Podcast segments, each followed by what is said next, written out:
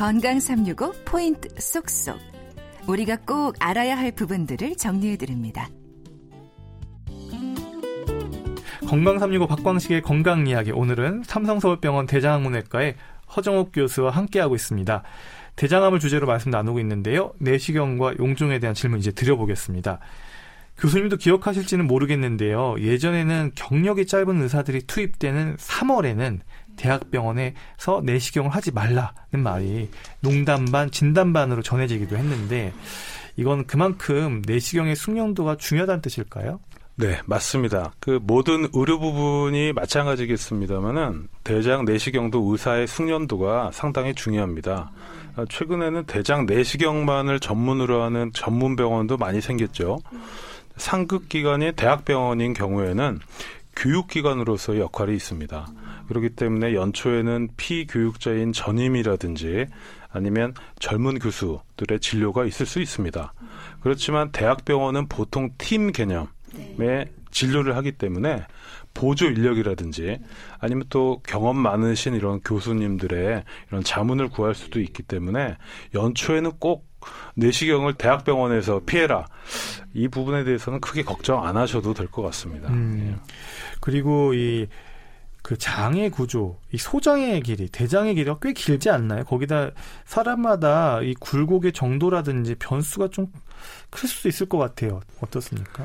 예, 보통 소장의 길이는 한 5, 6m, 어, 성인 대장의 길이는 1에서 2m 정도입니다.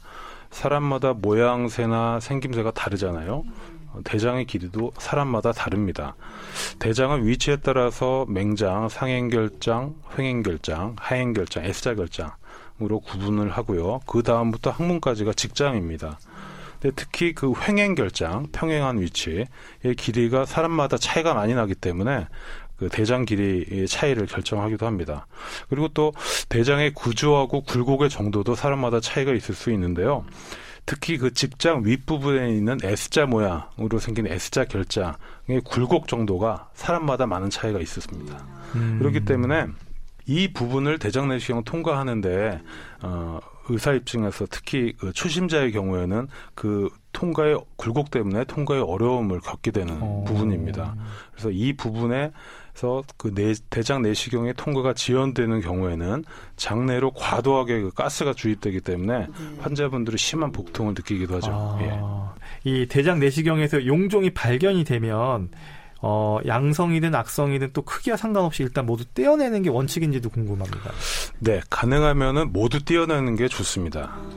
용종이란 것은 대장 점막 표면에 돌출돼서 혹처럼 생긴 병변을 말하는 겁니다. 그래서 모든 용종이 그렇지만 모든 용종이 대장암으로 발전되는 건 아니고요. 용종은 현미경으로 이제 떼어낸 이후에 현미경으로 관찰해서 조직학적으로 여러 가지 분류를 할 수가 있습니다. 크게 과형성 용종하고 선종성 용종으로 구별할 수가 있는데 과형성 용종인 경우는 암으로 발전할 가능성이 거의 없습니다. 그렇지만 선종성 용종은 암으로 발전할 수 있고요. 그렇지만 이런 선종성 용종도 dysplasia라고 하는 우리가 그 형성 장애, 이형성의 정도에 따라서 저등급과 고등급으로 나눌 수 있거든요. 근데 이러한 고등급, high-grade dysplasia 이형성을 암의 전구 단계로 판단합니다. 음. 예. 그래서 이런 부분을 근데 이런 부분은 이제 떼어내서 현미경으로 관찰하기 전까지는 확진을 할 수가 없거든요.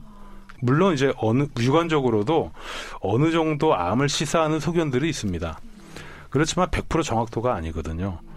그래서 가능하면 용종으로 보이는 부분은 모두 떼서 조직 검사를 해야 그게 어, 올바른 판단을 할 수 있는 겁니다. 그리고 이제 2012년도에 미국 National Polyp Study라고 대규모 그 용종 스터디, 그 스터디 결과가 그 NEJM이라는 세계 최고의 저널에 어, 보고가 된 결과가 있는데요. 그 연구가 대장암의 어떤 가족력이나 질환력이 없었던 어, 일반인 중에서 용종 절제를 받은 2,602명 중을 2명을 15년 동안 아주 장기적으로 관찰을 했는데 그 중에서 12명의 대장암 환자가 있었어요. 이 결과는 보통 사람들이 생기는 대장암의 절반 확률입니다. 어. 결국은 이 결과가 어떤 것을 의미하냐면 대장 내시경을 통해서 용종 절제만 하더라도 대장암의 발생을 한 반 정도로 줄일 수 있다. 어. 이런 결과가 되는 겁니다. 그러면 일단 모두 떼어내는 게 원칙이군요. 예, 그렇습니다. 그러면 또 용종의 70% 이상은 암으로 발전하지 않는 양성이라고 들었는데요. 용종이 암으로 이어질 확률은 속도가 아니라 크기다. 이건 맞는 얘기인가요? 어, 일반적으로 1cm 정도의 용종이 생기는데 5년 이상, 그다음에 이것이 암으로 발전하는데 다시 5년 이상이 걸린, 걸린다고 알려져 있습니다. 물론 이런 시간적인 흐름이 절대적인 건 아닙니다. 그렇지만 용종의 크기가 클수록 암이 될 확률은 증가합니다. 그리고 이 밖에도 조직학적인 여러 인자들을 우리가 분석을 하는데요. 모양 자체가 융모상, villous type이라든지 아니면 아까 말씀드린 그 형성 장애의 정도의 차이, high grade냐, low grade냐, 아니면 모양 자체가 용종이 생긴 모양이 어떤 경우 이제 stalk이라고 목이 있는 용종이 있고 목이 없는 용종이 있거든요. 이런 목이 없는 용종을 우리가 sessile polyp이라고 하는데 sessile이면 우리나라 말로는 좀 어렵네요. 예, 무경성이라고 합니다. 목이 없다라는 게 의미거든요. 그 대장 표면에서 목이 딸랑 이렇게 나온 게 아니고 그 smooth하게 이렇게 올라오는 그런 모양인데 이런 경우에도 암이 될 확률이 높다라고 어, 보고 있습니다. 따라서 이런 크기뿐만이 아니고 이런 여러 가지 모든 면을 판단해서 어, 암을 어, 판단하는 어떤 정확도 판단 기준이 되겠습니다. 단순히 크기만 보는 건 아니다. 예. 어, 이렇게 정리할 수가 있겠네요. 그러면 앞서서도 언급은 해주셨지만 용종이 자라는 속도는 한 뭐 4에서 5년을 아주 서서히 또 진행되는 것 같기도 하는데 그래서 내시경 검진 주기가 5년이라는 것 같기도 하고요. 용종의 크기가 클수록 암으로 발전할 확률도 높기 때문에 모두 떼어내는 게 최선이다. 이렇게 좀 정리하면 될까요? 네, 맞습니다. 음. 그리고 아까 말씀드린 대로 그 대장 내시경의 그 검사 주기에 대해서는 이제 용종이 있었냐 없었냐 그리고 그 과연 띄어졌느냐 그 몇- 어느 정도가 있었냐에 따라서 주기는 이제 바뀔 수가 있겠습니다. 음, 그런데 또 유난히 용종이 잘 생기는 체질이 있다는 말도 있던데 이건 어떻습니까? 근거가 있나요? 네. 용종의 종류에 따라서 대장암의 위험 인자가 될 수 있는 용종도 있고 아닌 용종도 있다고 말씀드렸죠. 이러한 용종이 생길 수 있는 위험 인자에 대해서는 여러 가지 상황이 있습니다. 나이도 중요하고요. 어, 특히 50세 이상의 고령인 경우, 그다음에 궤양성 대장염이라든지 크론시병 같은 염증성 장질환을 앓고 계신 분들도 용종의 발생률이 증가합니다. 그리고 담배나 술 자체도 용종의 위험 인자라고 알려져 있고요. 당뇨라든지 비만이 심하신 분들 이런 분들도 용종의 발생 확률이 높아집니다. 물론 가족력 자체도 위험 인자가 될 수 있고요.